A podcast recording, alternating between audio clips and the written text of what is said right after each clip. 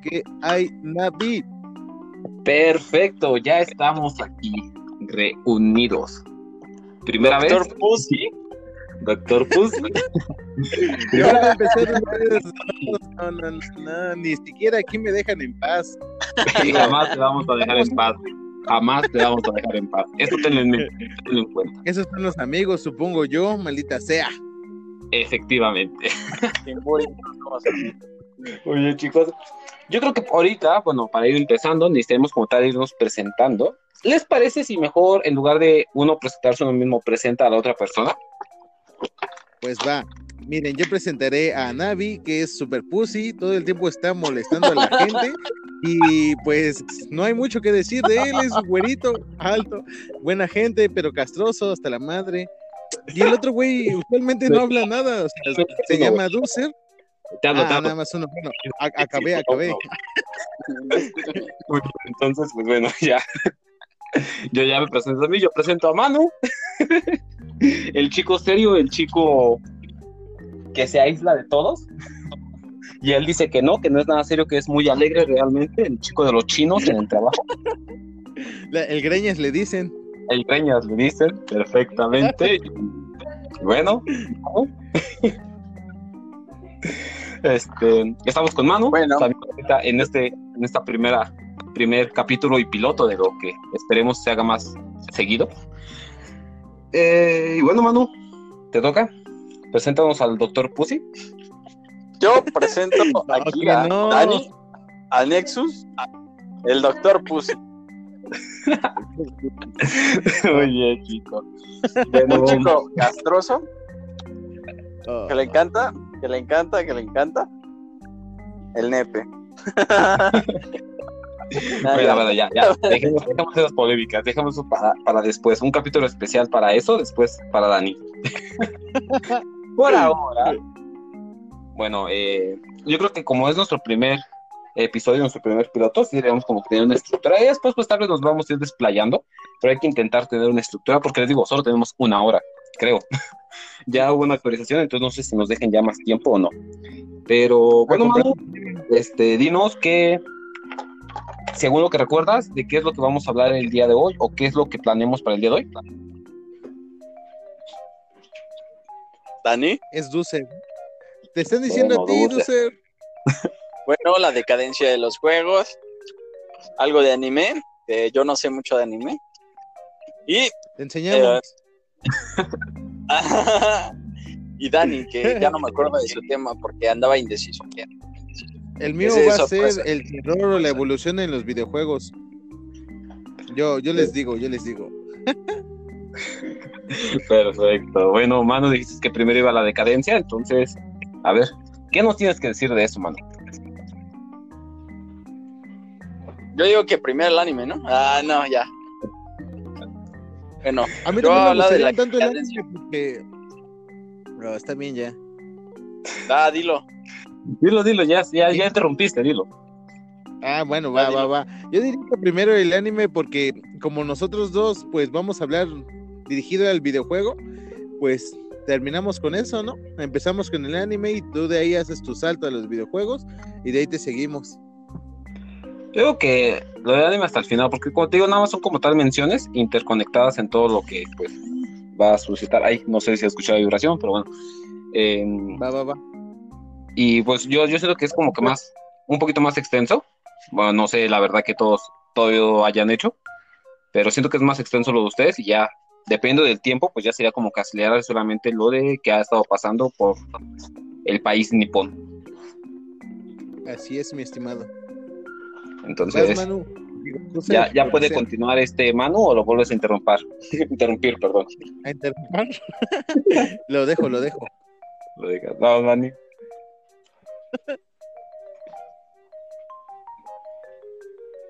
Música de fondo. TikTok. Música de fondo. Tum, tum, tum, tum, tum. Vas, Manu, cuando quieras. ¿Sigues ahí? ¿Ya te intimidaste? ¿Te cohibiste? Te dije que eres tu tema. Mira, tú lo hiciste hace 20 minutos, entonces no te quedas hablando. ¿Me escuchan? No, ¿me escuchan? Ya te escucho. No estamos hablando de ti, estamos hablando de él. Ah, es que no sé por qué no me escuchaban, le estaba hablando y hablé. Ah, ok, bueno. Bueno, ya la industria del videojuego, bueno, que interrumpada. dale, bueno, ya te dejo. La industria de los videojuegos ha cambiado demasiado, ¿no? Yo creo que antes las empresas satisfacían los gustos de los videojuegos sin un mayor costo que el invertido en el hardware y el software. Entonces, yo creo que de lo que quiero hablar es el problema primero de las modas impuestas por los videojuegos de hoy en día. ¿Modas en qué sentido? Lo que han implementado, el alto nivel en el costo de los DLCs, los famosos DLCs. El hecho de que compras un juego a tal precio, pero cada DLC ya tiene el costo casi elevado. Aparte, al tal. Ajá, pero ya es un costo muy elevado. Sí, creo que esto fue lo que pasó con ese. Bueno, la verdad, yo no sé mucho de videojuegos realmente, pero creo que esto fue también lo que pasa con Grand Theft Auto, ¿no? Que cada rato están sacando DLCs de... Pues ya solamente para meter, creo que un solo vehículo, ya meten un DLC diferente y pues sí está caro, lo que he visto, ¿verdad? Porque deja de eso, o sea, luego hay pequeños detalles que implementan en los videojuegos. Por ejemplo, ahorita que tocaste el tema de Grand Theft Auto, la radio, esa famosa radio que escuchábamos en San Andrés, Estación X, que era la que más me gustaba, todas esas canciones de rock tienen una licencia y cuestan un varo. Eso quiere decir que esa licencia vence y tienen que renovar, y muchas veces ya no se hace. Entonces es bastante caro hacer un juego. Ah, no, pues sí, obviamente hacer un juego va a ser demasiado caro. Bueno, ahorita que está diciendo esto de las licencias y los de DLC, tal vez esto no vaya de acuerdo a lo que dijo Manu, pero ¿vieron lo de las tiendas que llevan a cerrar PlayStation, PSP y PSP Vita?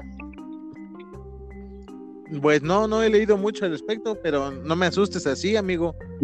No, sí, es lo que, bueno, ya Sonic ya anunció realmente, no recuerdo bien la fecha, pero ahorita lo investigamos, de que ya había anunciado que sus tiendas virtuales o el mantenimiento para ese tipo de tiendas iba a ser ya clausurado, ya no le iban a dar mantenimiento. Eso quiere decir que, bueno, todos los juegos que estaban ahí ya no van a ser posibles de poder comprar más adelante.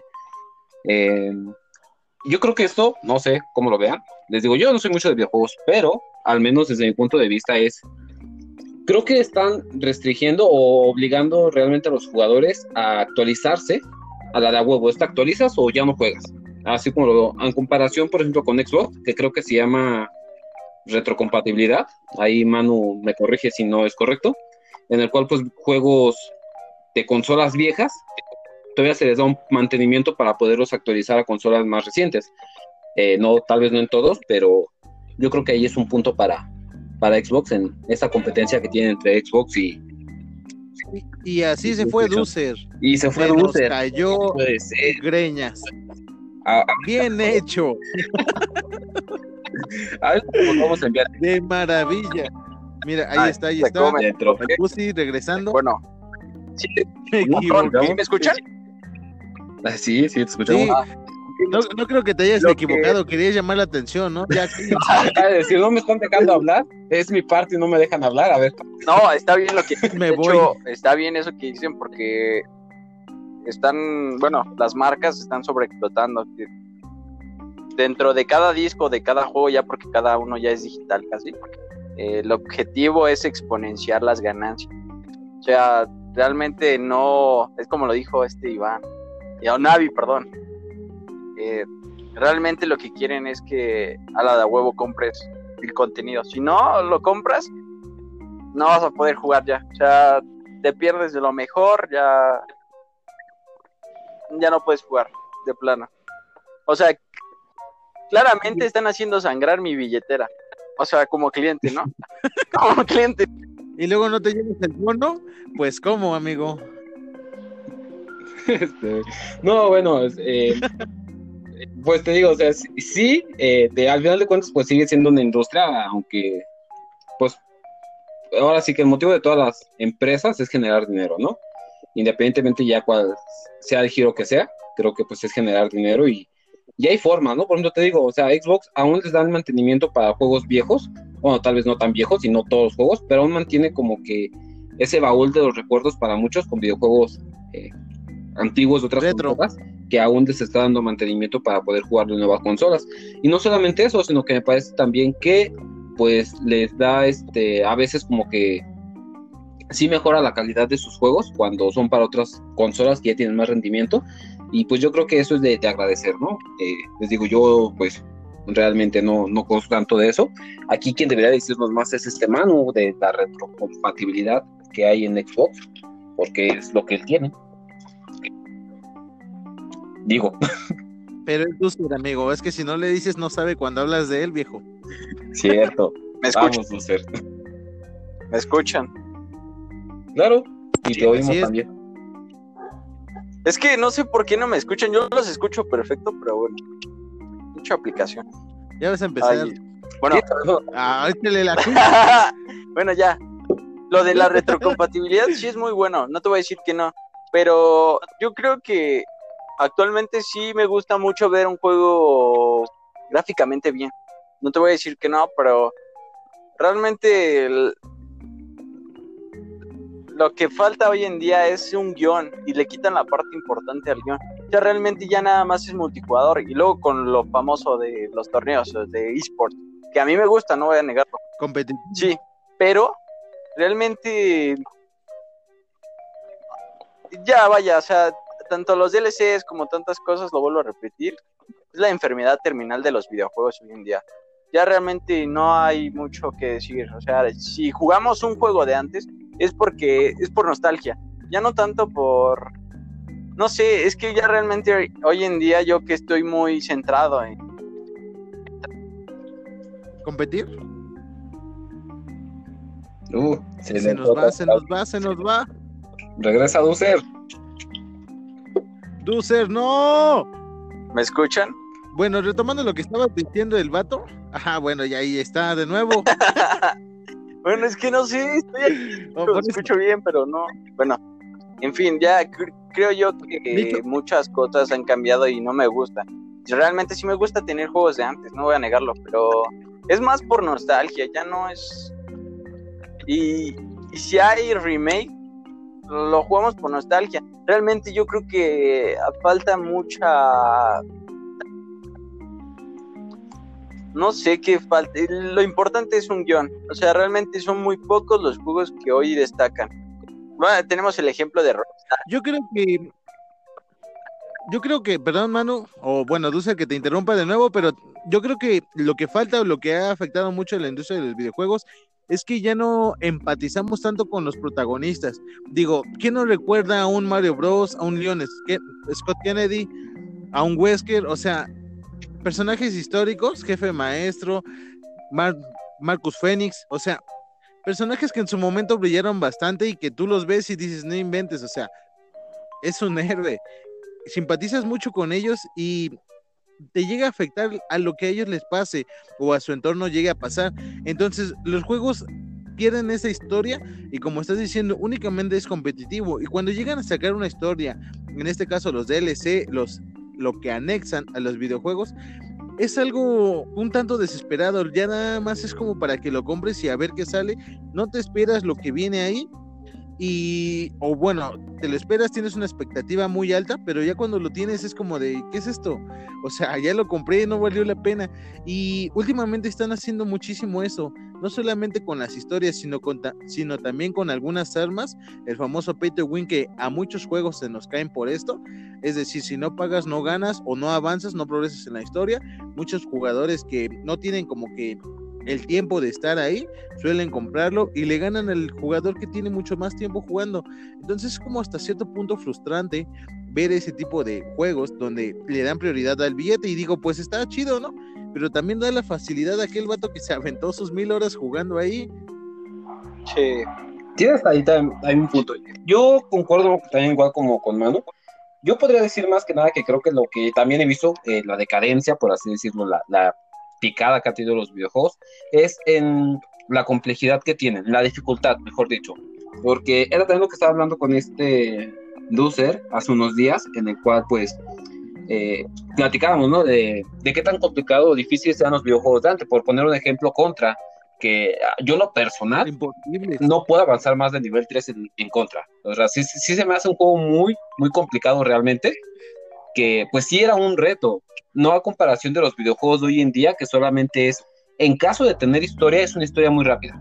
Es rápida en el sentido de que tal vez no una historia corta, pero rápida en el sentido de jugabilidad, que no te impone ningún reto, no te llega a estresar. Por ejemplo, Manuel me estaba contando también hace tiempo lo de Dark Souls, me parece, que decía que se tardó años para poder pasar una sola misión.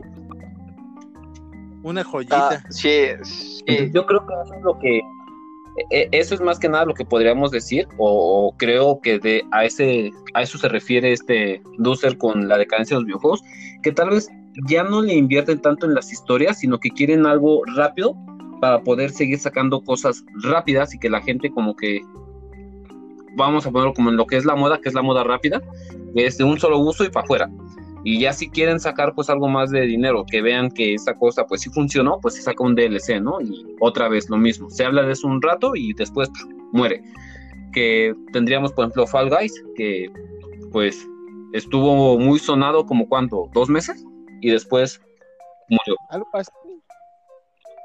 Pero es que Fall Guys cayó porque tenía bastantes hackers. Hay bastantes videos en donde un juego bastante simple, o sea, porque realmente es simple, tenían hackers, y eso también el abandono de la industria por parte de ellos, o sea, no estar checando eso, sus servidores, a sus jugadores o escucharlos, hace que te gane un güey tramposo, entonces tú dices, no inventes, y lo reportas y ahí sigue, como por ejemplo, tenemos a League of Legends, es un juego sin historia, competitivo completamente, y pues prácticamente ahí existe un tribunal, si tú los reportas, los banean y ya no siguen jugando o manchando la partida, ¿no?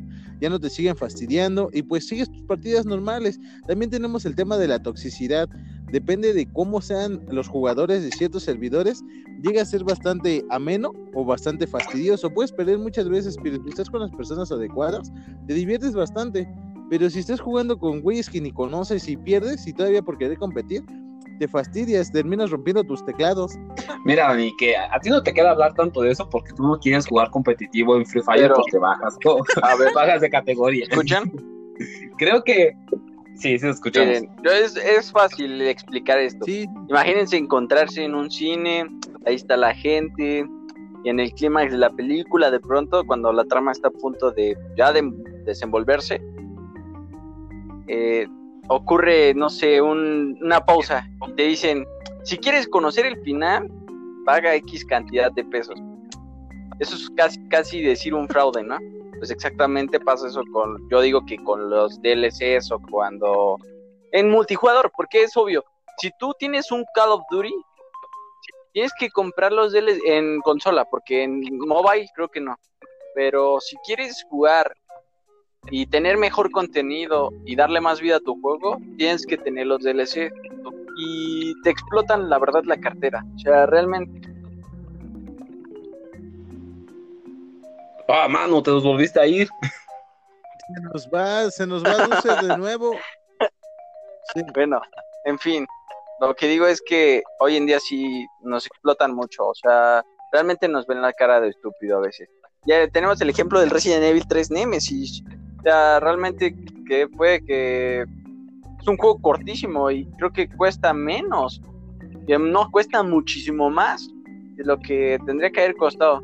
O sea, no se me hace justo hoy en día que juegos así tengan que valer mucho y todavía tengas que pagar DLCs. Sobre todo es que yo creo que también, por ejemplo, en el caso tal vez de Resident Evil, fue que ellos ya tienen una marca, ellos ya son marca. Resident Evil para mí ya es marca, ¿no? O sea, ya cualquier cosa que saque de Resident Evil, los que jugaron las primeras propuestas, las primeras sagas, gracias Dani, las primeras sagas de Resident Evil, pues creo que son los que sí conocen o que sí aprecian como tal lo de Resident Evil. Que yo también he jugado los últimos y yo digo, ya no son zombies estos, o sea, ya son mutantes, ya no son zombies. Ya, yo siento que Resident Evil ya no está manteniendo su esencia. Creo que ahorita en este último es una vampira, ¿no? La que estuvieron haciendo mucho hate. Pues más o menos, es que mira, evolucionó el virus al principio sí eran como muertos vivientes y después fueron ya como portadores, que prácticamente era un parásito, el que se le metía y podía seguir órdenes. Entonces va evolucionando el virus, no se mantiene. Hasta cierto punto perdió la esencia de zombies, se puede decir que ahora son, pues, mutantes. Pero pues, ese es mi tema, amigo, al ratito lo hablo. Ok, verdad. Porque yo también tengo allí algo que decir de Resident Evil, ahorita con Village, creo que se llaman, o Reverse. Pues, y también con lo del showcase que van a sacar, pero bueno, ya también, más adelante. Yo aprecio mucho que haya Resident Evil nuevo que el remake, pero a pesar de que ya lo compraste y costó cierta cantidad, pagar más por algo que sí le da vida al juego todavía para que juegues más, pero realmente son precios muy elevados. O sea, realmente yo a veces digo, ¿por qué más? O sea, pagas, no sé, 2,000 por el juego. Ya tienes que pagar 600 de DLC. Realmente se me hace muy injusto. O casas de probabilidad también, ¿no, amigo? Digo, esas cajitas en donde vienen los skins que más queremos, armas o lo que sea, las mejores armas, los mejores robos, skins, mejores personajes, y la probabilidad es bastante baja, y ahí estás tirándole.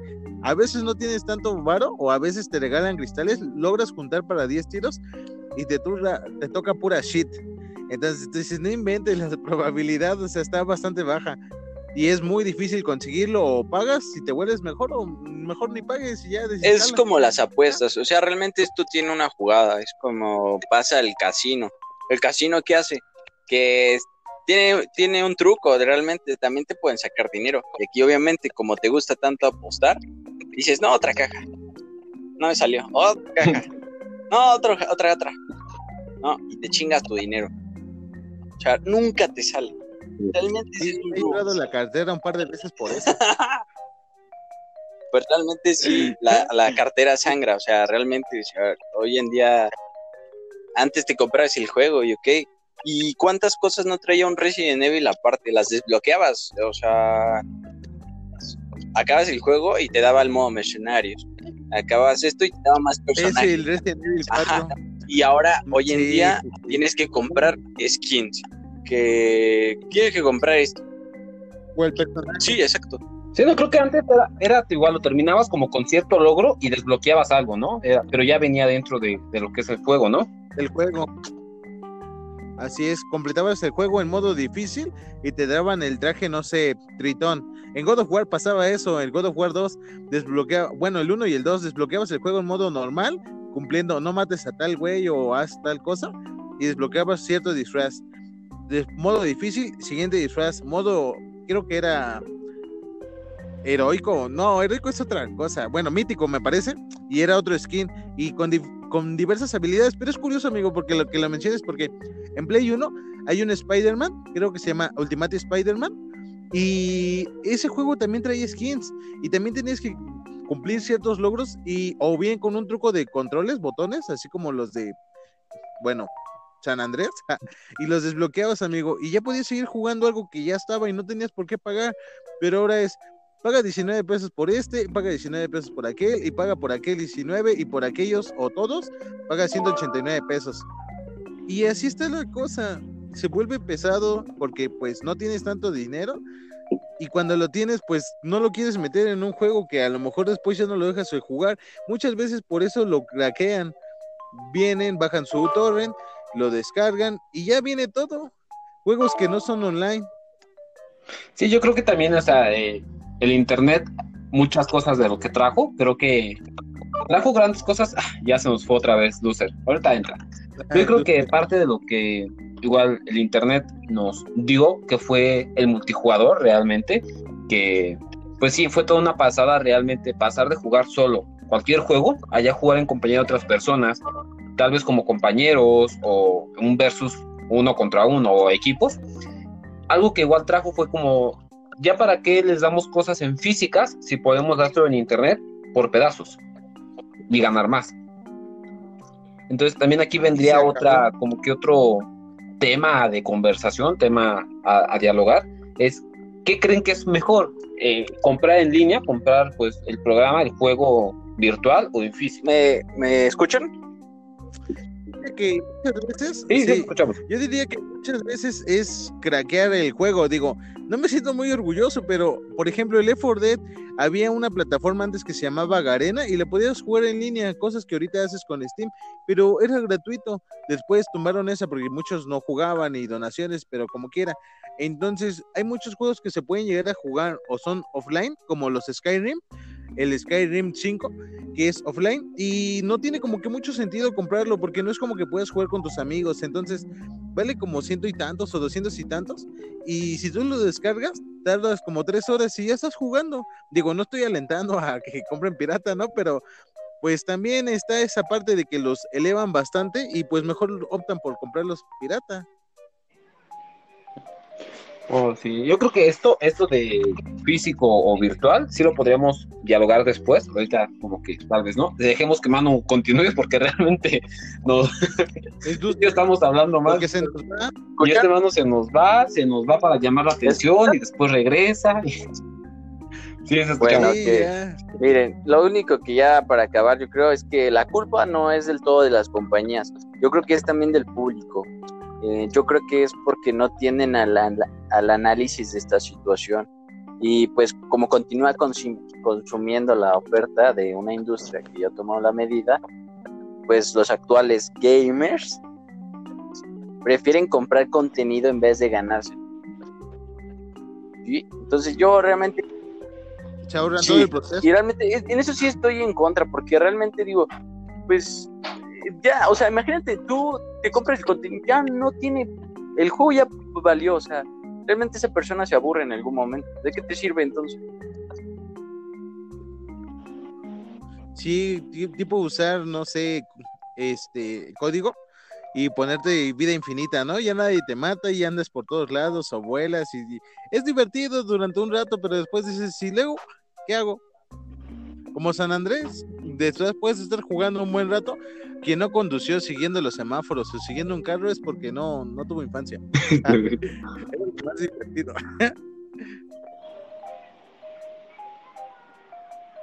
Dulcer, ¿sigues ahí? ¿Ya me escuchan? ¿Se nos va? Es que, ay, bueno, ya. De hecho, les decía que hay un texto, en el texto de contrapublicidad. Vuelve, amigo.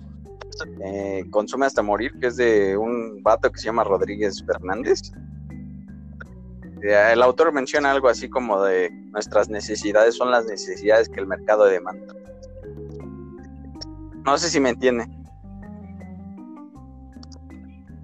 Más o menos, si me explicas mejor, tal vez.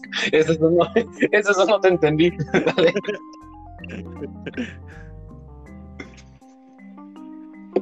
¿Sigues ahí? ¿Hola? ¿Dulcer? Siento que estoy diciendo loser en lugar de Dulcer. Pues casi van de la mano. Casi, exactamente. Casi. Míralo, ya se nos fue. No, yo aún lo veo conectado. No. Sí, yo también ahí lo veo. Puntito verde conectado. Yo creo que es conectado, ¿no? Bueno, yo visto desde administración lo que dijo Manu, de nuestras necesidades son las necesidades del mercado, yo te podría decir que bueno, a como lo he visto es, busca primero el cliente y después te preocupas por el producto. Entonces las personas pues ahí están y sí están dispuestas a comprar cosas, entonces pues ¿qué es lo que hacen los juegos? Les dan más cosas, o sea, tan sencillo como eso, o sea, están viendo que sí están dispuestas las personas a pagar cierta cantidad mensualmente por estar en el juego, pues sigue sacando cosas que ellos puedan seguir comprando, que puedan seguir pagando, y si no la quieren comprar, pues mira, alguien más lo va a hacer. Entonces así es como yo pero más o menos interpreto lo que dice Manu. Bueno, es que está bien el hecho de que quieran generar dinero, obtener ganancias y pues de eso viven, ¿no? Digo, pero una cosa es eso, ganar dinero y otra es hacerse millonarios, y muchas de las veces sacan un producto no finalizado, no testeado, y ¿qué pasa? Que tiene muchos bugs, como Cyberpunk, que lo sacaron y tiene bastantes bugs y se llegan a ser injugables. Algunos bugs, seamos realistas, son bastante divertidos, ¿no? O sea, le quitan seriedad a tus juegos y te hacen reír y te la pasas un buen rato, pero llega a haber ciertos bugs, como por ejemplo, no sé si jugaste San Andrés, hay una misión en donde hacías trucos, donde un vato salta de la azotea, y si tú habías hecho un truco o algo por el estilo, no me acuerdo muy bien el truco, el vato saltaba antes de que tú te acomodaras con el auto y ya no podías avanzar porque el güey ya se moría. Y ya cuando se quitaba la cinemática, tú ya habías perdido de la misión. Y llegan a ser bugs bastante fastidiosos. O sea, tú dices, ¿qué hay, no? O sea, ¿qué tranza? Pero pues al final del día, lo importante, creo yo, sería ver a sus jugadores, tenerlos hasta cierto punto satisfechos. Con el tema de las skins no tengo tanto problema, porque digo, la neta, a mí me gusta ver a mi personaje bien pinche mamalón, una pinche escopeta bien chingona. A lo mejor la skin no me da manos, pero me muero con estilo, güey, entonces eso es lo chido, ¿no? Digo, pues a lo mejor, pero pues se ve padre. Pero ya hablando de historias y todo eso, tú dices, o sea, ¿como para qué? Si estamos hablando de una franquicia tan grande como Halo, que vende casi como por sí solo, ¿como para qué agregarle más mini historias innecesarias? Mejor saca otro juego, desarrolla una historia bien y deja de estar con pequeñas historias, céntrala donde quieras, en cualquier punto de la historia, y sácalo del mercado, y estoy seguro que lo van a comprar porque sigue siendo Halo. A lo mejor, como ya se vendió, bueno, ya lo vendieron, Bungie ya no lo hace, pues la esencia hasta cierto punto puede que se haya perdido, pero hay muchas personas que, como dijo Manu, por nostalgia o así lo siguen jugando, y aunque no sea por nostalgia, siguen siendo muy buenos muchos juegos que van sacando, que van desarrollando. La cosa es que muchas veces los sacan, los abandonan y vamos por otro. Lo saco, lo dejo y otro, y otro, y otro. Y eso el es, efecto ahí es donde FIFA, pues la emoción, la esencia. El efecto FIFA o el efecto Call of Duty. Cada año uno y uno y te los pies con... Y es un sinfín de compras, o sea, realmente yo digo, ya me gasté, no sé, te gastas mínimo en el juego de Call of Duty hoy en día en consola, porque cada año unos 1,500 pesos por ley, y luego con DLCs otros 1,000 pesos, y luego skins, más dinero. O sea, realmente, ponle tú que te estás gastando casi, si tienes dinero, ok, sí, pero aún así me cuesta mucho que hay que pagar todavía para jugar, no sé, zombies. Zombies tienes que comprar que los DLCs. Porque sí. Ah, sí, exacto. Los y mapas. Digo, ¿por qué? O sea, yo no entiendo así, pero si no los tienes, te aburre. ¿Por qué? Porque es todo y lo mismo. O hay amigos que tienen dinero y tú no, y no los puedes tener. Y a mí me pone triste porque digo, ya no quiero jugar y me salgo otro juego. Tenemos el ejemplo de Fortnite te vas y vas a jugar. Cuando menos hagan descuentos, ¿no? Digo, si van a poner ventas dentro del juego, pues que cada, no sé, tiempo hagan como lo del tipo Buen Fin o Black Friday, y hagan un tipo de descuentito y pues chance, y así todavía dices, pues de 1,000 baros a 200, pues todavía ya es menos. Pues sí, ¿no? Pero bueno, dejemos la decadencia, ahora vamos con Dani, ¿no? Con el Nexus. Con Nexus. Bueno, viejos, pues miren, yo quería hablar sobre el terror en los videojuegos, o sea, cómo ha ido evolucionando, porque el primer juego que yo recuerdo, y eso porque prácticamente mi abuelito se lo contó a mi papá y mi papá me lo contó a mí, era el Haunted House, que era un juego o una consola que hizo Atari, creo que era Pong, no me acuerdo muy bien, no, mentira, este salió para la Magnavox Odyssey. La Atari o Pong salió después. La cosa es que este juego implementó algo bastante curioso que fue el pilar para muchos otros videojuegos, porque era como el gato y el ratón. ¿De qué trataban? Teníamos un detective y un fantasma. El detective tenía que buscar al fantasma y era prácticamente todo, o sea, sí, con su complejidad y acertijos y cositas, pero pues era bastante simple. Era la casa, y después evolucionó, fue cambiando y cambiando. Aquí llegamos ahora como un Silent Hill Shattered Memories. Ese Silent Hill en particular me llama la atención porque es un tanto diferente a los que tuvo Silent Hill. Por ejemplo, no sé si rejugaron o recuerdan Silent Hill 1 y 2, pues literalmente tenías unas armas y partías a madrazos a los enemigos. Pero en este no, en este fue un juego survival horror, es decir, tenías que estar corriendo todo el tiempo. Y si bien te perseguía la inteligencia artificial, no por eso deja de ser menos terrorífico, porque cabe recalcar que para hacer una ambientación terrorífica es bastante complicado. ¿Y a qué me refiero, amigos? Me refiero al hecho de que recordemos que el miedo es prácticamente un instinto primitivo que nos hace recordar la supervivencia, nos ayuda a sobrevivir o nos ha mantenido a salvo hasta ahorita, así como la ansiedad. La ansiedad es un sentimiento, una emoción, pues, que prácticamente tienes a un peligro inminente, algo que va a pasar tarde o temprano. Pero ¿cómo es que ocasionas estas sensaciones al espectador? Alguien que está fuera de peligro, que no le va a pasar absolutamente nada porque está atrás de una pantalla. ¿Cómo transmites eso? Y es bastante interesante, amigos, porque chéquenlo, la pantalla o la cinematografía, ¿qué es lo que hace? Ambientación. Esto nos lleva prácticamente a música, a escuchar los pasos, a escuchar pequeños ruidos por aquí, que la pelota se mueve por allá, que ya cayeron unas canicas, y de repente de la oscuridad atrás del personaje, ¡boom!, sale el screamer. Entonces, eso es lo que hacen en las películas. En el videojuego toman otro tipo de perspectiva, es decir, ¿qué hacen? Por ejemplo, ¿recuerdan Silent Hill? Era el radio. Escuchabas la interferencia en tu radio, la estática, ¿y qué era? Vámonos, ahí viene este güey. O escóndete o prepárate para pelear. Yo la neta corría, o sea, digo, muchas veces las peleas se ganan corriendo, ¿no?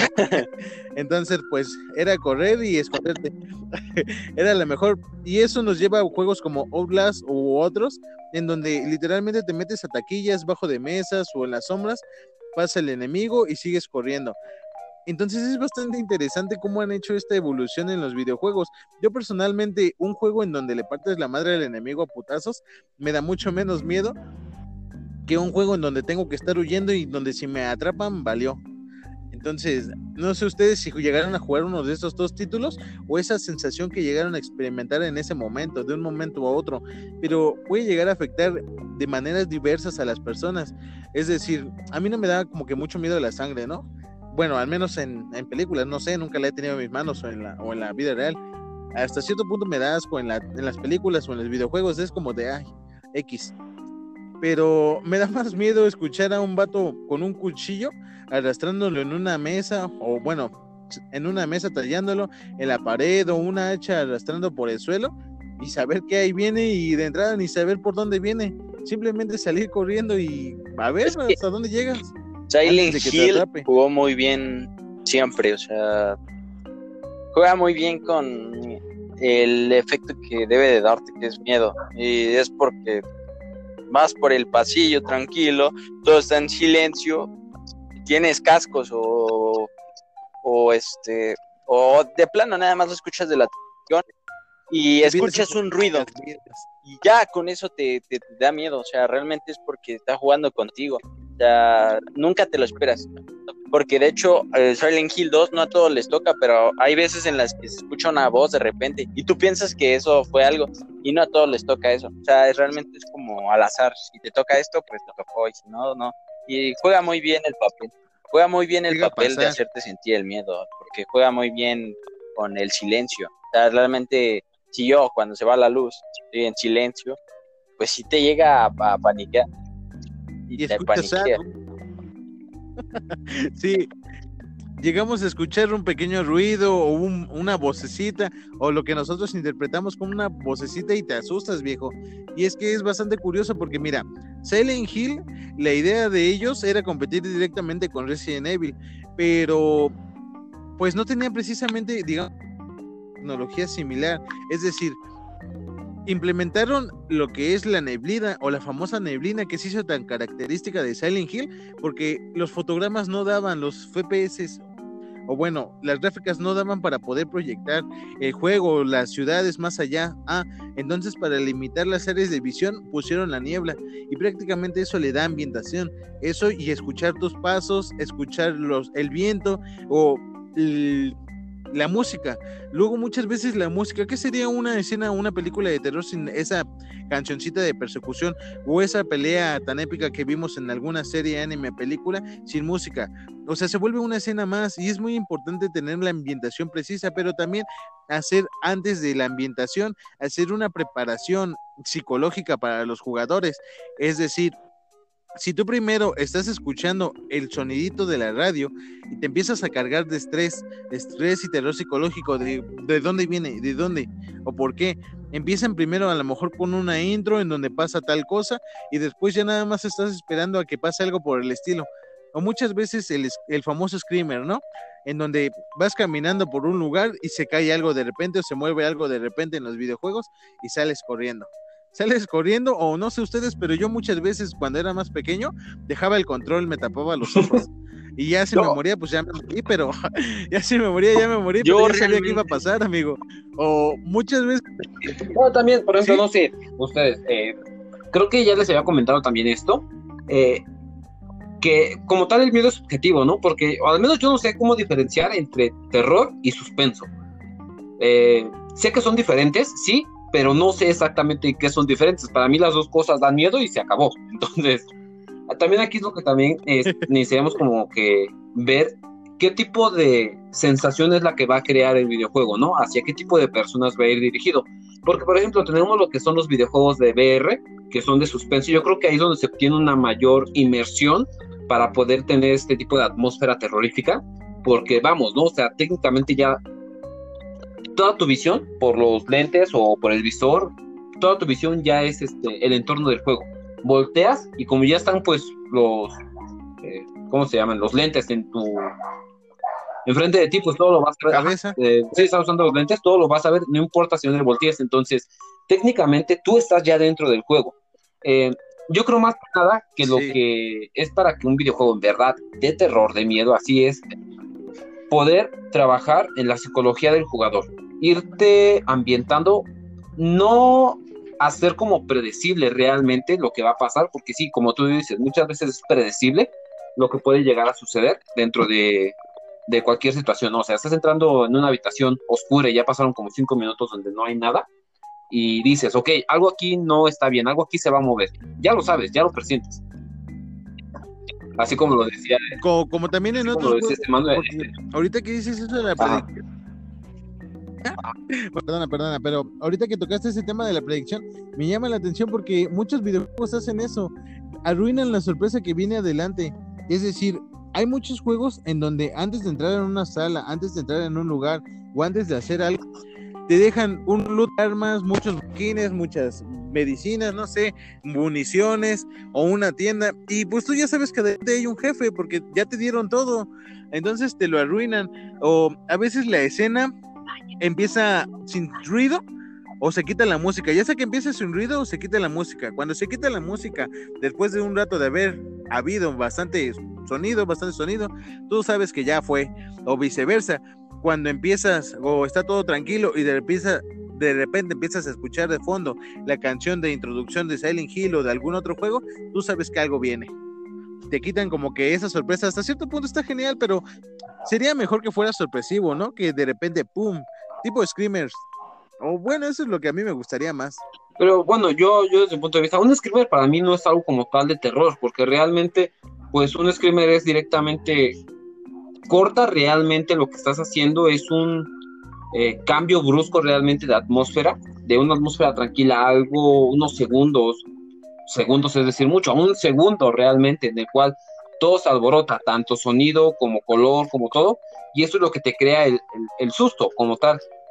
No es algo que realmente, por así decirlo, te dé miedo, simplemente es lo que rompe tu estado en el que estabas, rompe toda la... pues, es que se me va la palabra.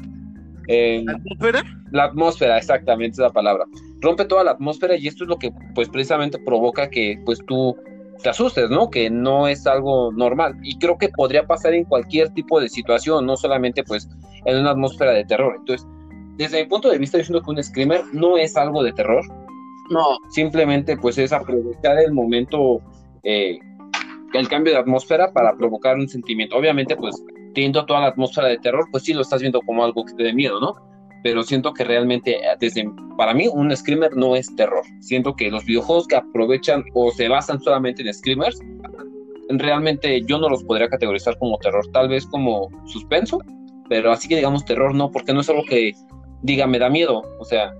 yo en cualquier momento puedo estar enfrente de ti, te estamos hablando y yo puedo gritarte ¡guau! Y te vas a asustar y no precisamente vas a decir tengo miedo, simplemente es porque haces eso, o sea, te saca de onda el cambio brusco de tanto de tono de voz como de la acción que yo estoy haciendo. Entonces siento que no es como tal terror un screamer, no sé, ustedes... Hoy en día yo creo que el uso excesivo de screamers ya nos... bueno, a mí ya me tiene hasta la madre, la verdad. Anteriormente, yo creo por eso vivimos tanto como con Nemesis, con de partes de Silent Hill, con juegos muy anteriores, nos quedamos con ese miedo porque...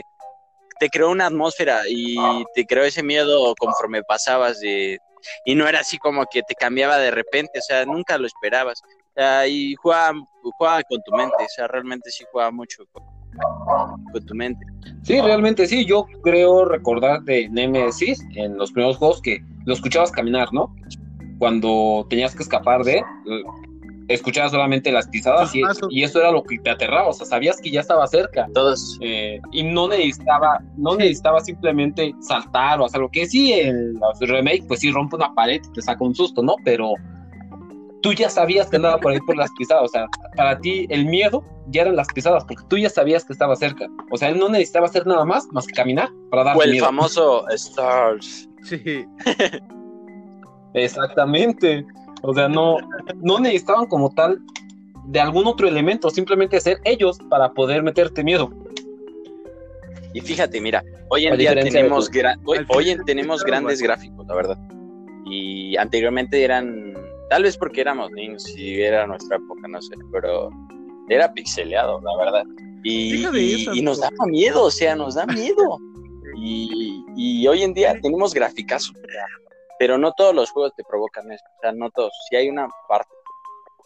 No, ya no te tienes esa sensación. De hecho, no sé si les ha pasado, así como estábamos hablando hace un rato, si vuelven a jugar las entregas anteriores, sigue dando ese terror. No sé si se te grabó, nos grabó muy bien en la cabeza esa sensación, esa combinación de ambiente, pasos, sonido y todo, el lugar, ambientación, sombras, juegos de sombras, para lograr hacer que tengamos miedo. Se nos grabó bastante bien en la cabeza y si lo vuelves a jugar, sientes hasta cierto punto, a lo mejor no el mismo miedo que en su momento, pero de mínimo sientes ansiedad.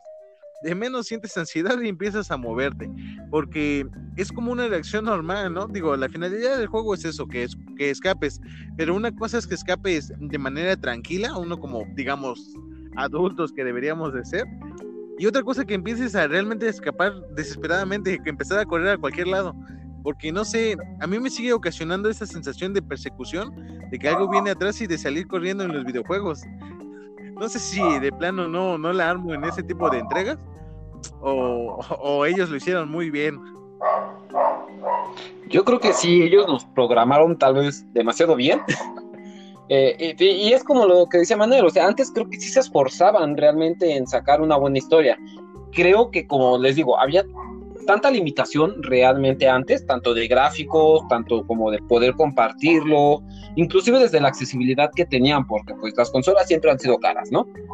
Entonces, yo creo que pues al tener como que tanto restringido, sí le echaban ganas al hacer sus cosas anteriormente, por eso te digo de tanto en dificultad, así de pues lo va a comprar que al menos se entretenga bastante tiempo con él, porque no sabemos cuándo volvemos a sacar otra cosa, entonces mantenerlo tal vez ahí pegado para tener ganas de más, después más adelante, porque en verdad le gustó, fue un desafío para él. Entonces siento que tanto ahorita este tema se relaciona tanto con el otro, porque pues sí, se esforzaban anteriormente más, te digo, tanto por las gráficas, pues no había tanto presupuesto, tantas gráficas para poder aprovecharlas o explotarlas como hoy en día. Entonces yo siento que ya ahorita ya tienen más fácil, pues saquemos esto que lo podemos hacer ya más rápido, ¿no? Tantas herramientas que ya hay hoy en día que les facilitan demasiado las cosas como para poder meterle más cabeza, más creatividad, más que nada, porque si nos vamos desde un punto objetivo, creo que la mayoría de los videojuegos actuales son casi copias de otros, entonces puede variar en cosas, tal vez, no sé, solamente cambian escenarios y personajes, pero como tal la historia sigue siendo la misma, o sea, no se esfuerzan tal vez tanto en ya pensar nuevas cosas, simplemente es como tenemos un modelo, sigamos ese modelo porque funcionó y lo vamos a seguir hasta que siga funcionando, ¿no? Y pues en parte no está mal, porque pues si algo te sirve, ¿para qué le vas a mover, no? Pues sí. Pero entonces empiezan a salir muchas copias. Es curioso que estamos hablando de eso, porque no sé si ustedes llegaron a ver la versión de Slenderman, en donde tenías que recoger ciertas notitas en un bosque. Uy, y de repente empezabas a Slenderman que te perseguía. Sí, la neta estaba bastante bueno, pero luego salieron versiones similares como los Slenditubbies y en línea y el Final Fantasy y en línea. Entonces, pues al final del día era similar, todos ocasionaban cierto miedo, pero lo que también lograron hacer es... ¿También? Ajá, también el de Hellblade. Y llegó a un punto en donde todos eran lo mismo y ya no da miedo. Ya lo jugabas y pues te curten en la materia, digámoslo así. Entonces dejas de tener esa sensación de miedo, esa sensación de terror. Y ya lo juegas, pero ya lo juegas pues más normal. Yo recuerdo que jugaba con unos amigos por Skype y tenía uno en particular que cuando todos moríamos, él se desconectaba. Decía, se me fue el internet algo porque no aguantaba esa presión, viejo. Entonces, al final del día... Después de jugarlo, ya era como de, pues que te sigan a ti y nosotros buscamos lo demás, ¿no? Y pues ya empiezas a hacer estrategias porque se te quita el miedo, le quitas ese terror y pues ya es normal, ya se vuelve un juego más tranquilo. Entonces, a medida de que van sacando juegos y los van explotando bastante, dejan de tener ese impacto que buscaban, ya no te dan tanto miedo. Eso yo creo que también está pasando con la cinematografía, porque ya no han salido películas de sustos, fantasmas o terror que realmente tú digas, mierda, no lo quiero ver porque está muy, muy, muy fuerte.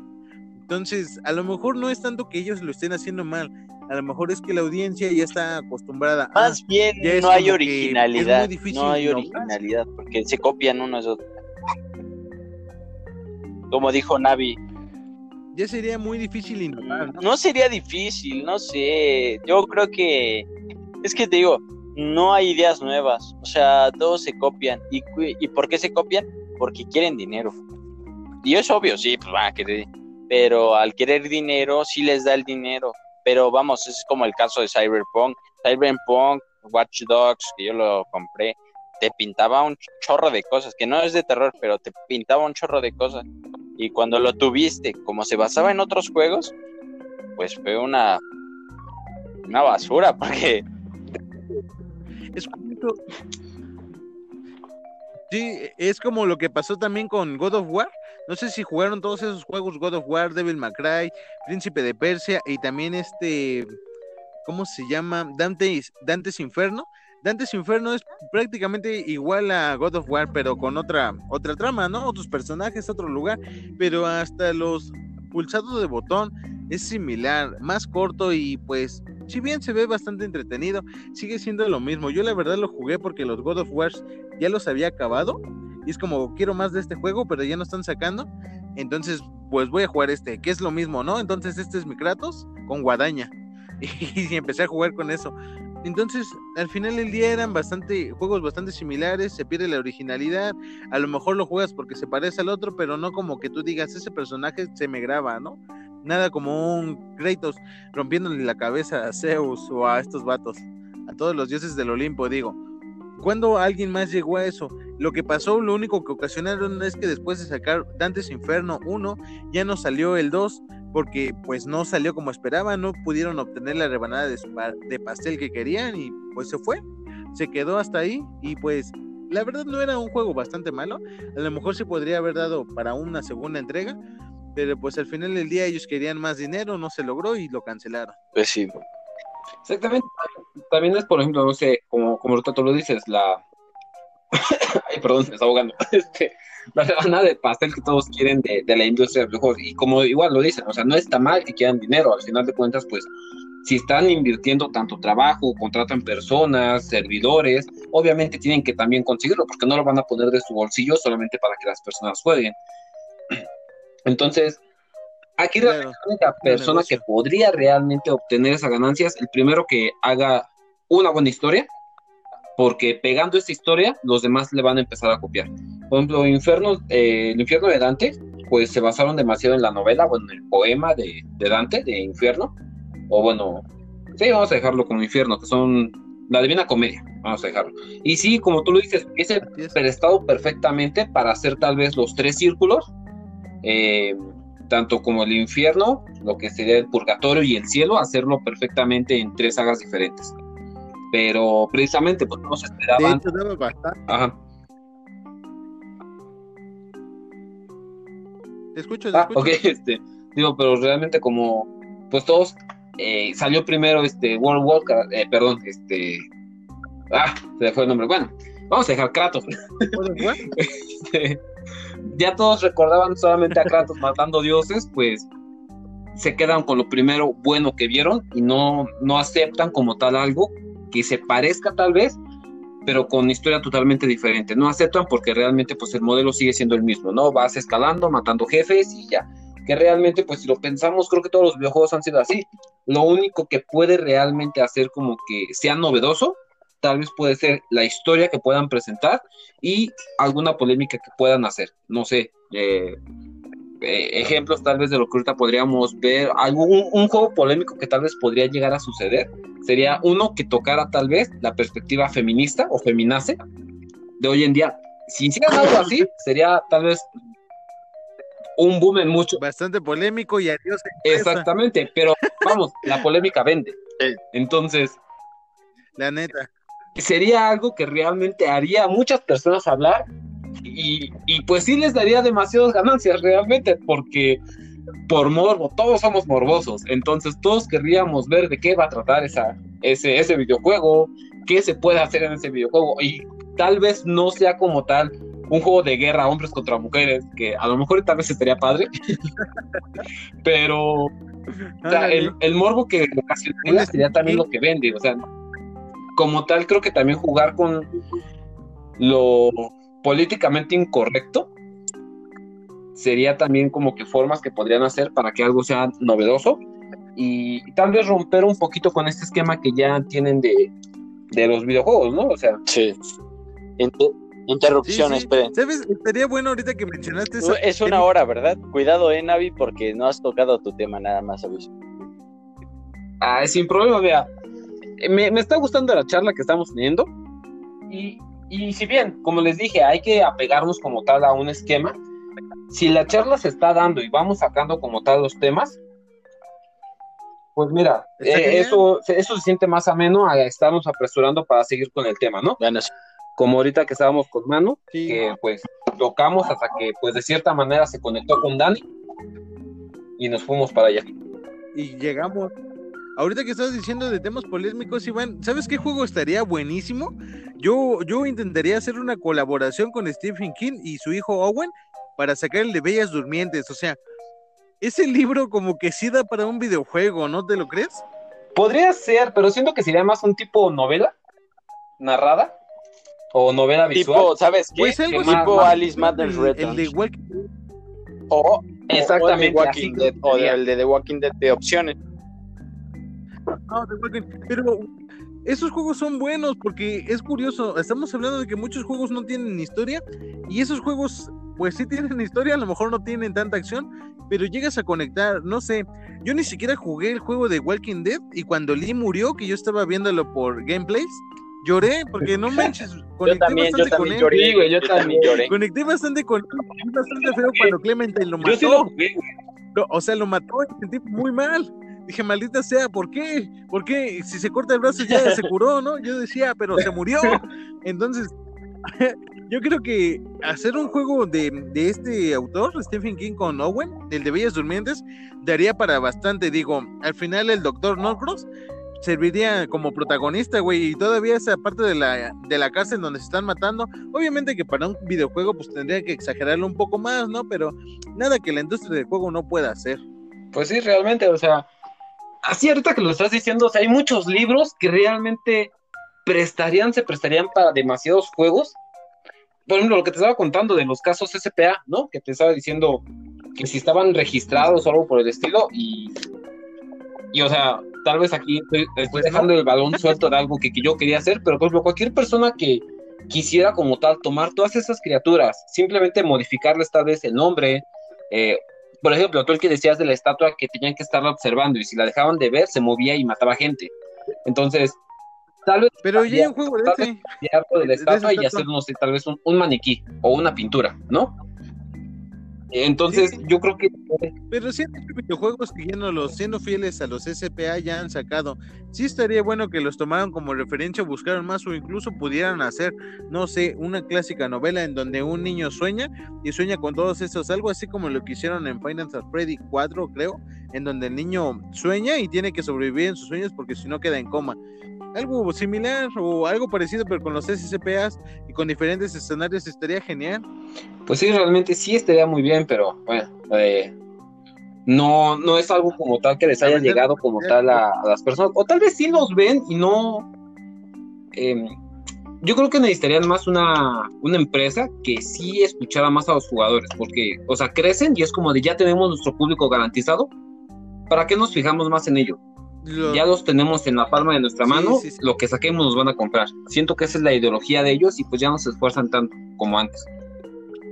Como los Call of Duty o los FIFAs, sacamos el Call of Duty 25 y ese es, bueno, ahorita que lo digo, el Final Fantasy es así, se acaban Final Fantasy 1, 2, 3, 4, creo que esa madre viene desde el cubo, me parece, o no, creo que sí, güey. Pero hasta en sus propios juegos hacen referencias en donde, bueno, hay un juego que vi de ellos mismos donde hacen referencia poniendo Final Fantasy 25, o sea, creo que van como en el 18, pero ya entre ellos solitos están haciendo bolas, de hecho, sí. Porque pues ya van...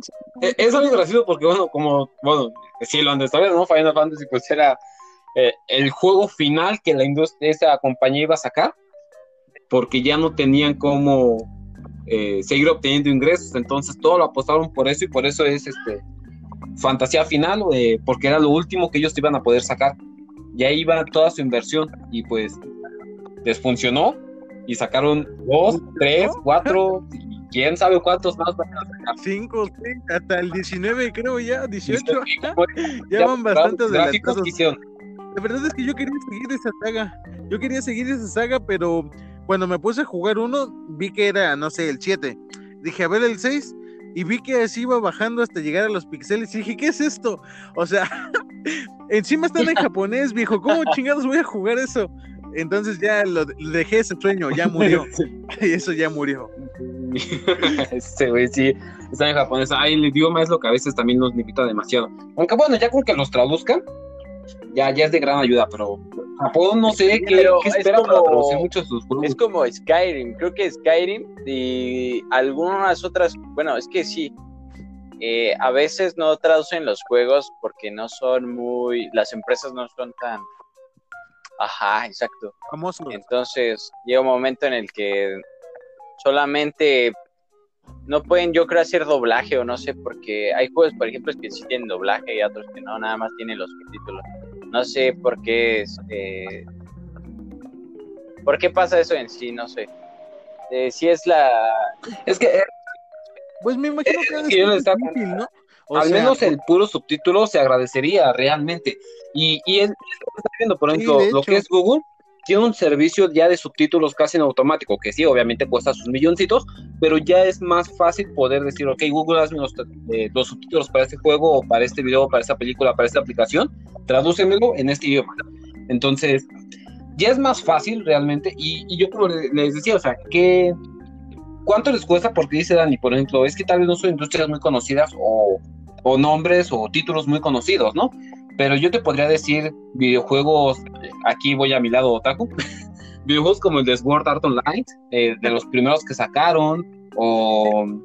Bueno, solamente por decir ese, ¿no? Que pues tiene realmente bastante gente que lo sigue. Y cuando sacaron todos sus videojuegos, no sé si ahorita ya estén al menos... Pero yo sí esperaba poder encontrar algún videojuego en PSP que estuviera traducido en español. Y no estaban, todos estaban en japonés. Entonces... el byte. ¿Eh? Te rompieron la celda. Pero viejo, no está tan mal luego. Digo, a lo mejor en japonés y chino sí está muy feo, viejo. No entendemos nada, puros garabatitos. Pero viejo... Así aprendí inglés, o sea, al menos unas cuantas palabras o cosas, como no podíamos avanzar, o al menos yo no podía avanzar, ¿no? En la historia, chido, no, sí, anteriormente aprendí. Sí, ya te ves como que forzado. Sí. Anteriormente sí, sin Google Traductor ni nada de esas cosas, o sea, era, por ejemplo, el exit, o sea, nosotros sabíamos que era salida, o sea, yo aprendí que exit era salida por las puertas. Fire por fuego, o sea, porque aparecía ahí fire de fuego, no sé. Y la llamita, te decía Run, corre. Start de empezar, ¿cómo se decía? Try again, intentar de nuevo. Pero, o sea, hay cosas que me, cuando yo tuve inglés por primera vez, se me facilitaron más gracias a un poco de los juegos. Y también a la música, sí. Porque de hecho la música igual no la entendía hasta que... Pero se me quedaban las palabras, sí. Exacto. Le buscabas en internet. Sí, yo creo que muchos así fue como aprendieron inglés. Y luego yo puedo recordar también que antes jugaba con mi primo y teníamos un diccionario al lado porque había cosas que a veces no entendíamos y era como de, ok, ponle pausa, busquemos la palabra. Y sí. Pues antes no estaba como que tan fácil Google Traductor ni nada de eso. Y pues, ¿qué hacías? El diccionario de inglés, ¿no? Estaba muy el malo. Internet antes era limitado. Sí. Sí. Ya, y pues ahora con eso ya paso mis materias de inglés bien fácil, bro. Ya soy un maestro casi. Sí. No, pero la verdad es que fíjate que sí desarrollé una forma de entender el inglés. Yo les he dicho a los dos, yo sé escribirlo y sé leerlo, pero no sé hablarlo, y cuando me lo hablan, o bueno, al momento de escucharlo o hablarlo, yo no sé qué me dicen, no sé qué digo, viejo. Yo tengo sí, pero en parte porque una maestra me inculcó muy bien, y también porque me ponía a verlo, bueno, yo escuchaba los juegos, y al escucharlo, pues les ponía el subtítulo, pero en inglés. Entonces, si no le entendía, pues ya había leído como si lo leían, o sea, no se escuchas que dice stop, pero lo dice en un sentido como si fueras fresa, y tú lo tratas de decir, bien, entonces así empezaba. Sí. Y yo creo que ayudaba. Yo creo que ayuda el que... Sí, es que sí ayuda mucho, la verdad. A mí yo creo que por eso también pasaba un poco ciertas partes. Admito que no pasaba ciertas partes del Silent Hill también, porque de plano, o sea, no entendía ni pío. O sea, me tenía que basar en el mapa nada más. Sí, un poco es complicado. Y a veces apretaba todos los botones y jalaba. Sí, es cierto. Así, le piqué esto, funcionó. Sí, ¿qué hiciste? No sé, pero no borres la partida porque ya porque no lo vuelvo a hacer. Porque no sé si funcione. Sí, la neta, sí me llegó a pasar un par de movimientos aquí y allá y estar apretando como maniático el aceptar. Navi de Contra, hay juegos que hoy en día ya te dejan. Es, por ejemplo, apenas yo pensaba, me había descargado el Metal Slug para Xbox, ¿no? Y pues ya empecé a jugar, pero me daba ciertos créditos. Y yo dije, nomás sí está cañón, porque me llegué a morir, o sea, ya no tenía créditos. Y vi en las opciones, sí, pero te ponías en opciones y ahí te puedes poner créditos ilimitados. Entonces hoy en día a mí también me choca un poco que sea autoguardado. El autoguardado a mí no me gusta tanto porque pues ya te pasas cualquier juego, ¿no? Ya se autoguardó y se queda en esa parte, te vuelves a pasar esa parte y vas a YouTube y lo pasas.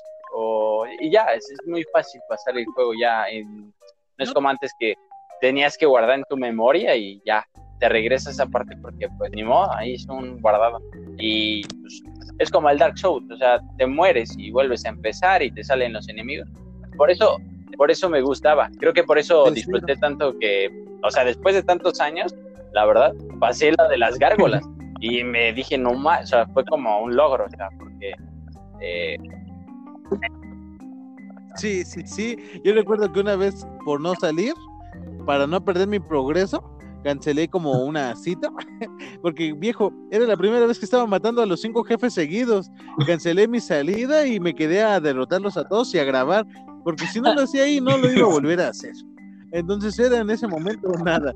Cancelé mi salida, la chica me dejó hablar y pues ni pedo, ¿no? Luego llegaron más prioridades. Esa prioridades. Muchos juegos difíciles de antes, yo también batallé mucho con Contra y nunca lo pasé, la verdad. O sea, hay gente que sí, pero no lo pasé. O tal, yo tampoco nunca lo acabé, hijo. Ni el Contra y algunos tampoco.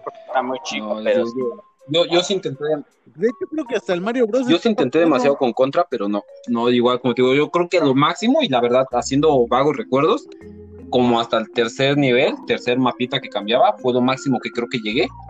Y ya, de hecho no sé si realmente tiene un final, porque ven que hay juegos que son cíclicos, como Mario Bros, que realmente no sé cuándo acaba esa chingadera, güey. Tiene mundo tras mundo tras mundo, mapa tras mapa tras mapa, y a veces es el mismo, pero solo cambia de color. Sí. De día y de noche. Es curioso, viejo, porque el control te mataba, güey. Las naves que te daban armas, las que te curaban, si no les disparabas y te puteaban, o sea, si te aventabas al agua, te morías. Si te tocaba un enemigo, te morías. Si te daban la vara, todo te mataba, güey. No importaba si era ayuda o no, todo te mataba. Tenías que matarlo primero para poder seguir jugando. Y estaba chido. Sí, eso es lo que voy, o sea, la complejidad que te daba, que realmente Contra es un juego muy sencillo.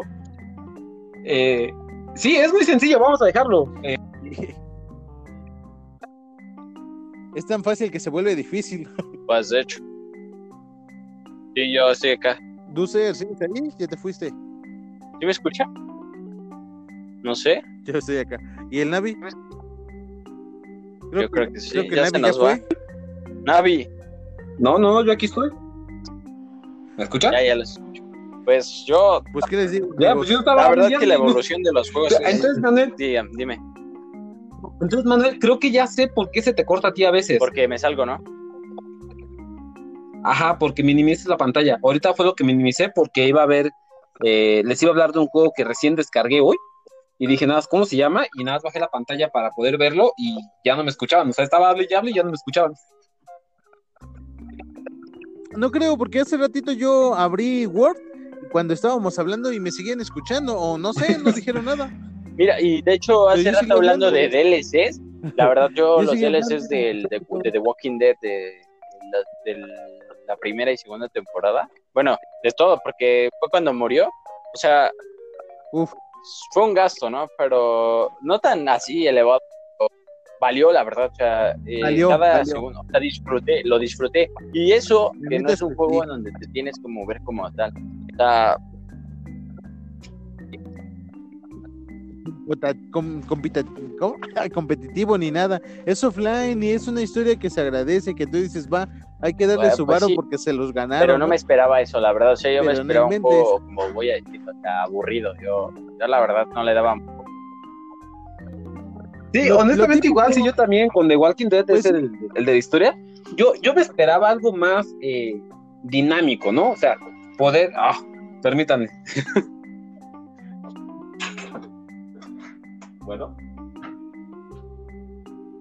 Bueno. Al Navi le ha caído una llamada, ni modo. La tóxica. Lo sentimos. No puede ser. Bueno.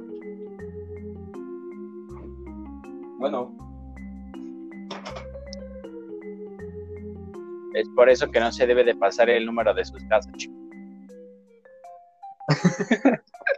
Ok, ya estamos. Me habló la persona muda, entonces pues la persona solamente quieren andar chingando.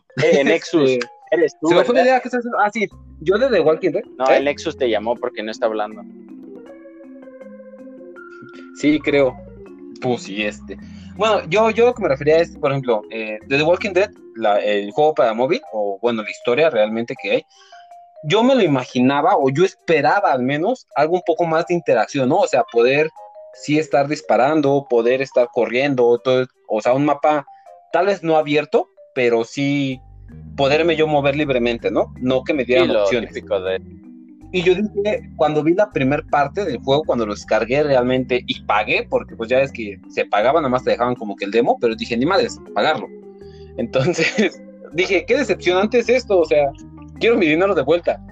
Pero pues ya me puse a jugarlo porque dije, o sea, ya hice el gasto. Y conforme lo ibas pasando, iba pasando la historia, dije, güey, fue la mejor compra que hice en la Play Store hasta el momento. En ese momento, ¿no? Ahorita ya puedo decir que tuve otras mejores compras, pero en ese momento fue la mejor compra que pude haber hecho. O sea, fue realmente un juego que te limitaba demasiado porque, pues, te decía, es rojo o es verde y no hay más, ¿no? O sea, tú decías, ¿por qué no puede ser azul? Pero bueno, no hay más. Y a pesar de esas limitaciones o esas opciones que ya te daba el juego, lo disfrutabas bastante, o sea, no sentías nada forzado. E incluso aunque el final, tal vez se podría decir que era predecible, pues tampoco te lo esperabas, ¿no? Tenías la esperanza de que fuera otro. La verdad yo sí me esperaba que se salvara.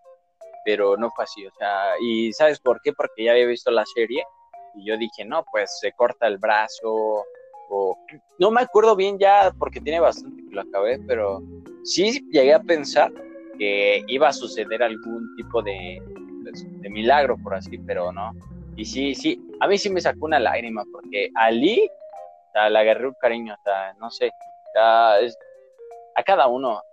Y de hecho, conforme elegías, te dolía. O sea, yo, por ejemplo,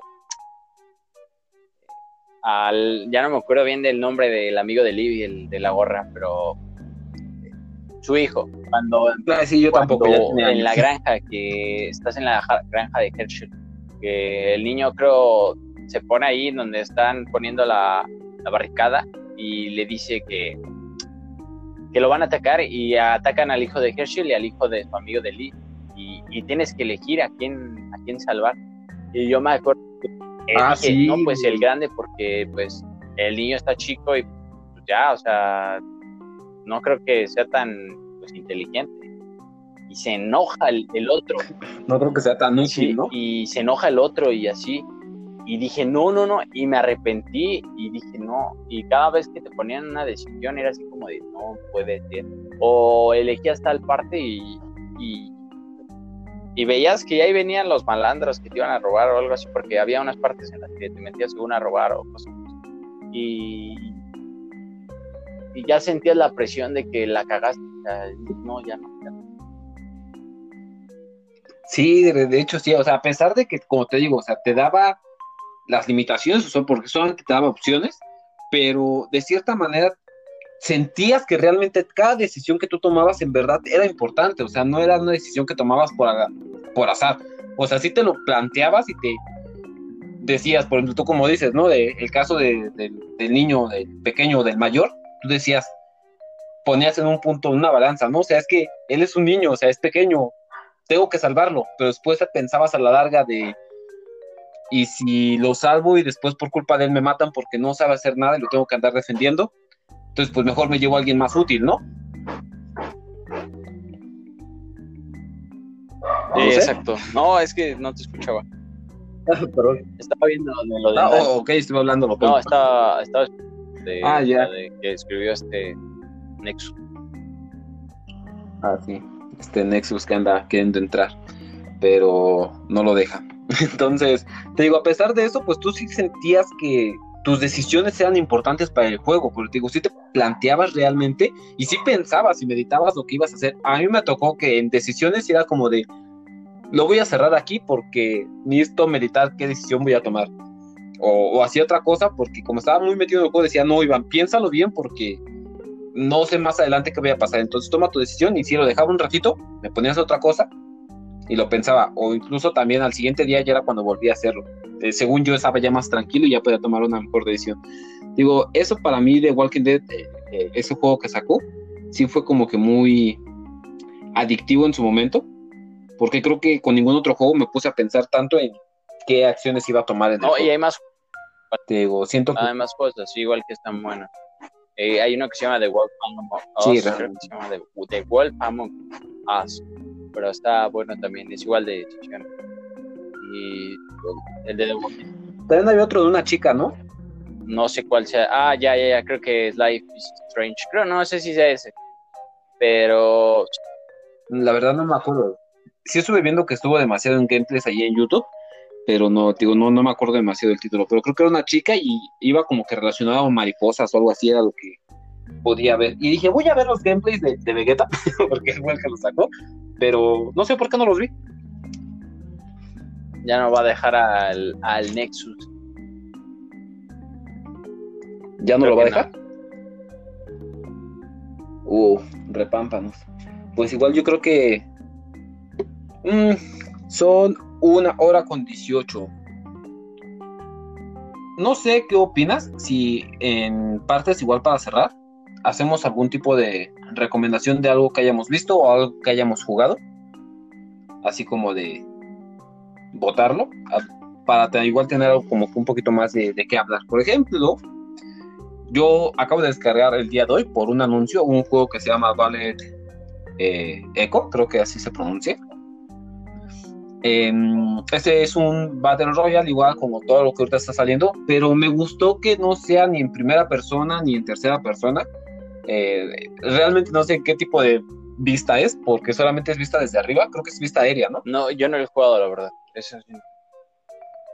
No, pero o sea, te digo, solamente donde ves el jugador en la parte desde arriba, que solamente ves su cabeza y cómo va caminando.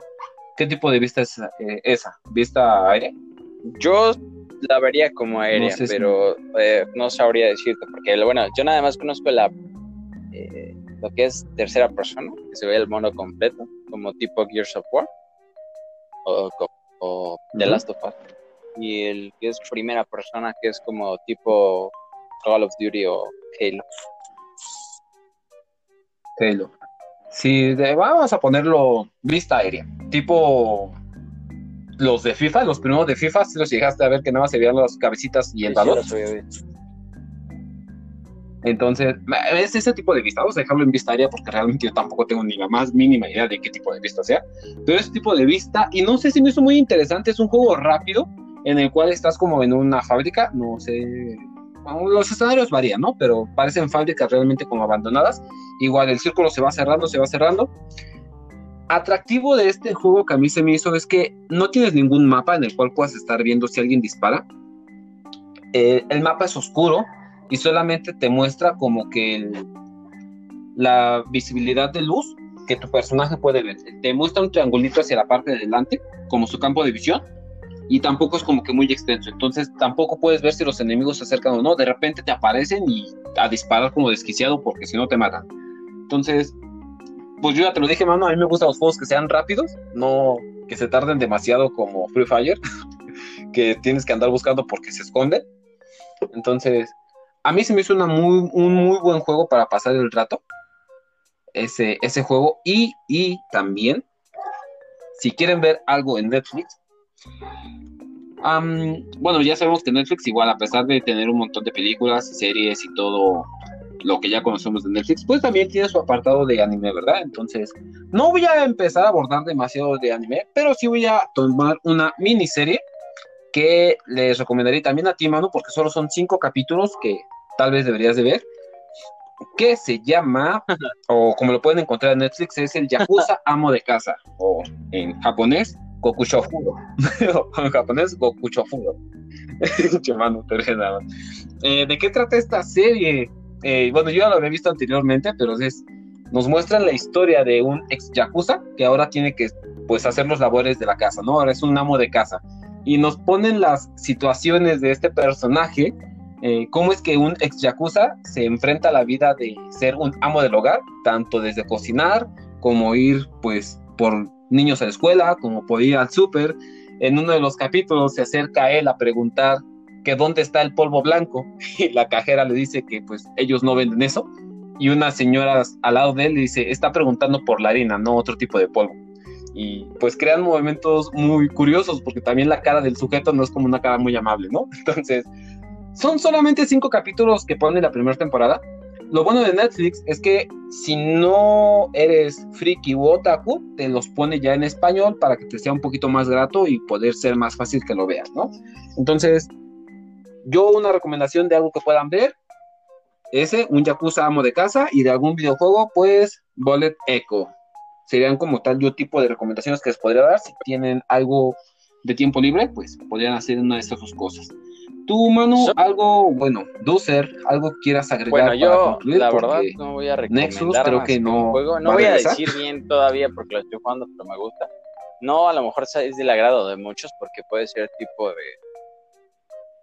de esos juegos de antes, pero se llama The Witch's House, la casa de la bruja. Y me está gustando, la verdad.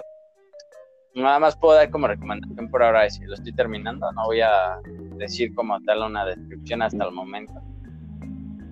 Pero... terror. Pero más o menos como en género, sí, ¿en qué género está enfocado? Aunque sea un juego como tipo poner? Así Pokémon, pero tiene la vista aérea. De hecho, va sí. Oh, ya pero, está muy bueno. Es un RPG, y yo creo que les va a gustar el creo final. Bueno, a mí me gusta el final, al menos un poco. Pero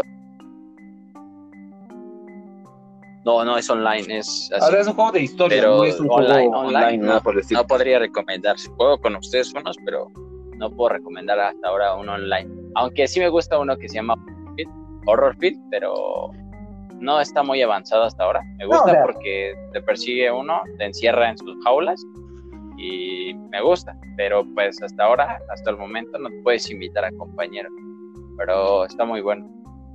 Es lo único que yo, pero en cuanto a series o esas cosas, soy muy escaso y no voy a recomendar nada.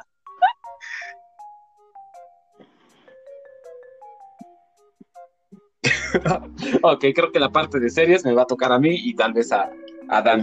Bueno, Nexus, o como aquí le gustamos decirlos, el Doctor Pussy. Doctor Pussy. Muy bien, pues bueno, este será en nuestro primer episodio, nuestro piloto también, porque vamos a ver qué tal nos va. Yo creo que después de unos 10 es como estaríamos ya teniendo una mejor estructura, un mejor manejo de nuestros tiempos, porque creo que eso es lo que nos va a hacer falta durante las primeras cosas que estemos haciendo, manejar nuestros tiempos y poder conectar bien las cosas, pero creo que bueno, nadie nace sabiendo, con la práctica pues tendremos que ir mejorando y si no lo hacemos pues estamos muy mal realmente. Y también pues ir viendo las situaciones como por ejemplo el internet, ya ves a este Dani, bueno, Nexus, que pues ya no pudo por fallas en su internet y que ya se le acabaron sus datos. Pues entonces, nada, que nos apoyen y... ¿Algo más que quieras agregar para finalizar, Dulcer? Nada, pues, tengan bonita noche o día. y que esto es código MIT. O sea... Exactamente, esto es código MIT. Pues, estuvo con ustedes Iván Navi y también estuvo Dulcer. Y sí, pues ahorita como no está Dani, vamos a hacerle bullying a este Nexus, también conocido como Doctor Pussy, exactamente, para que no se quedas al final. Bueno, eso fue todo, muchas gracias. Y como dijo Manu, muy buenos días, buenas tardes o buenas noches.